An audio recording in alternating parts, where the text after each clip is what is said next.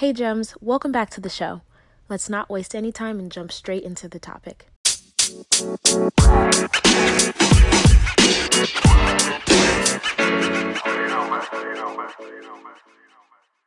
I'm so excited to be on day two of Podmas. I am really encouraged and very hopeful that we are going to upload a podcast a day until December 31st. So help me, Bob. Okay. So I'm really looking forward to continuing to support you and cultivate confidence, build your self discipline and self love muscles so that you can go into 2021, you know, feeling more like yourself with the hope that you will be able to outline and envision your life amplified and you're able to see a clear path to get there. So I'm really excited to talk today specifically about attachment because it's Wednesday. That's what we do on Wednesdays. We talk about attachment. Now, I want to go back. If you haven't listened to the, the previous attachment episodes, uh, make sure to scroll back and find them because they are a wealth of information. They provide a foundation for our Wednesday chats. So, when we talked about attachment before, we had discussed how each attachment style kind of generally sees the world, okay? Walks through the world and how they experience it. I want to review that because that's going to be the basis of our conversation as far as attachment style affecting us during the holidays.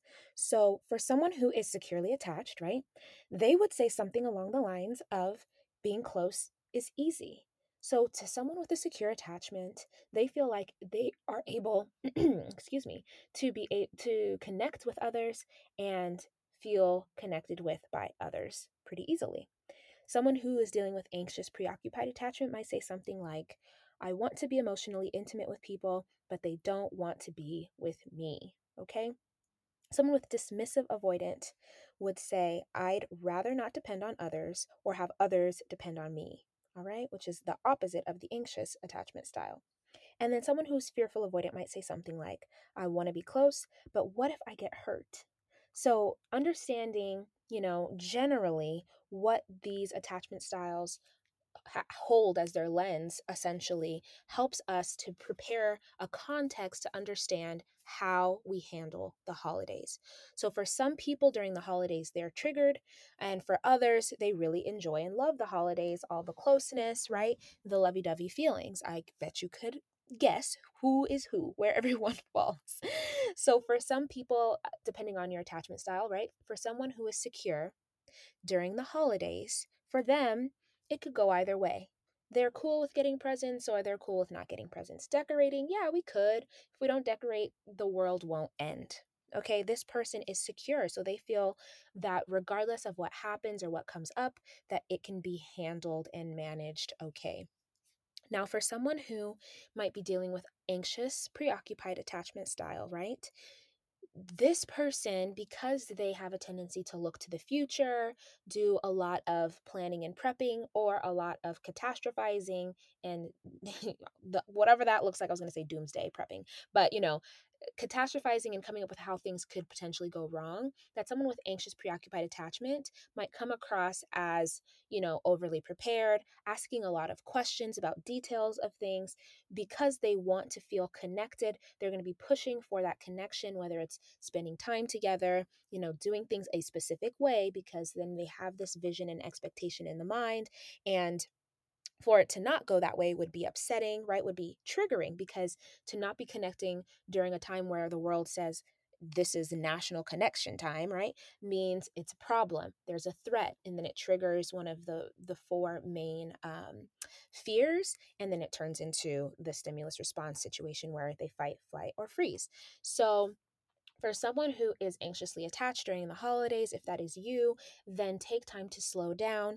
Really allow yourself to find some level of stability within knowing, you know, hopefully, right? If you have good relationships around you, that your relationships are solid and that things are okay if they don't end up going exactly as you plan, right? If you wanted to do, you know, a holiday exactly this way with people coming at this time with this meal and all of that, if it doesn't happen that way, it is okay. Slow down, try to embrace and enjoy the moment that you're in. And then, you know, also figure out what obstacles you can get around. So the thing is, we have to visit the future so that we can envision the best way that things could potentially go, but then come back to the moment and allow ourselves to be flexible in knowing that that could po- possibly change because that's life. Okay. If you are with someone that is anxiously attached during the holidays, or you know, you have a family member, friend uh, that has an anxious, preoccupied attachment style, keep this in mind so that you can practice patience and compassion with them during the times where maybe they seem stressed, maybe they're pushing for things to be a certain way, and just have that level of uh, understanding of where that might be coming from. And then maybe even asking if you want to see, you know, if you can have a conversation that creates some leeway and uh, some some compromise okay for someone who is dismissive avoidant, okay? Dismissive avoidant, right? They say, I'd rather not depend on others or have others depend on me. So this person is like, you know what? I don't need to decorate. I don't need to talk to nobody. I don't want to go to any parties. I just because it's there's too much pressure, right? It comes down to pressure and feeling like there is a, a potential to fall from grace or to be judged or rejected or to be abandoned or not be enough, right? So it can make just because someone has dismissive attachment style does not mean they don't experience anxiety. All of the attachment styles can experience stress about things going wrong in the future. So I would actually argue that all of the attachment styles, except for secure, deal with some level of anxiety, but it's how they manage it that is the difference. So someone with dismissive avoidant attachment style, right, is going to be nervous about things going wrong. They don't want anyone to depend on them and they don't want to depend on anyone else because they're using the past to predict the future. So if things have gone wrong before, Christmas in the past has sucked. Hanukkah, uh, Kwanzaa, whatever other things happened during this holiday time, right? In the past, somehow got messed up. And because of that, we don't want those things to happen again or you've been the person to overextend yourself and show up and show out and and be the strong person or buy all the gifts and you just didn't feel like it was reciprocated so then you cut off. You say you know what? Not doing that anymore. I don't need anybody and nobody needs me. I don't want anybody to need me. So again like slowing down is the common theme through all of this to be able to know yourself and understand what it is you want or need so that you're able to visit the past visit the future and come back to the present. If we're visiting the past and we're saying, well, this thing has happened before and I don't want it to happen again, you know, how can we plan and prepare so that we can do whatever's within our power to influence? And then in the moment, say, okay, what do I need to do now? Not based on fear of what's happened in the past that we don't want to happen in the future, but in this moment, what can I do? What are my options? So, for someone who's dismissive, they might seem distant during the holiday season because of that fear of whatever. Uh, they might seem cold, okay, as far as connecting and um, things that that require commitment and involvement so you might invite them somewhere or you might you know try to do a zoom facebook chat or whatever and they might be like yeah i don't know I'll see if I can make it, right? And as an anxious person, that's an automatic trigger. So there's that. But please, as a person that's involved with someone who's dismissive, um, dismissive avoidant, right? They try to avoid things, that you practice the patience and compassion to understand that that's their attachment style working within them. It doesn't mean that they hate you. Um, it just means that they are managing themselves in the way that they know how. And we're all growing and evolving, you know, to the best of our ability. So for someone who's fearful avoidant, right? They say something like, I want to be close, but what if I get hurt? Again, a desire for something that they want in the present and future, but feel like there's a roadblock because of things that they have dealt with before or right perceive that will come up in the future. So this person just like all the other attachment styles except secure has this level of stress or pressure that gets to being so much that it's a cutoff. They cut off the the stimulus right by being avoidant that is a coping skill, that is a defense mechanism. I didn't say it was productive. I didn't say it was helpful. I didn't say it helped us get anywhere. But that's what is happening is that they're coping with what's coming up, the triggers they experience in the best way they possibly know how. This is not to make excuses for people's behavior. This is not to say that we should ex- overextend ourselves or allow ourselves to accept treatment that is not in alignment with our best good at a given time. It is just information to provide context as to how our interactions play out the way that they do and how we can allow ourselves to grow and evolve to not be affected as deeply by other people uh, knowing that the complexity of our experiences really oftentimes leads us back to ourselves.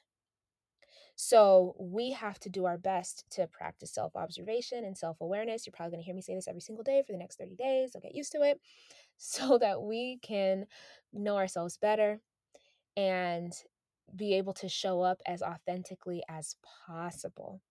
So we want to understand what our primary fears are so that we can understand what our, our needs are and how to get them met, how to clarify our message to our loved ones, our coworkers, our bosses, and those around us so that we can get our needs met. So if I'm a person who wants closeness and connection, then how can I clarify that message for it to sound like that? So it's not conflict intimacy where we're like, oh, so you just don't want to hang out with me these holidays. Or, you know, for someone who is avoidant, that it doesn't sound so that it doesn't sound like, you know, I you you just are asking a lot. You're asking too much of me. This is too much. Where we can say instead, I value our relationship and I'd like to spend time with you in this way.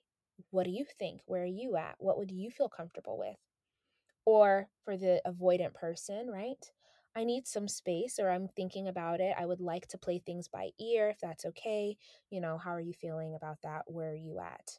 Right? And same message, different delivery.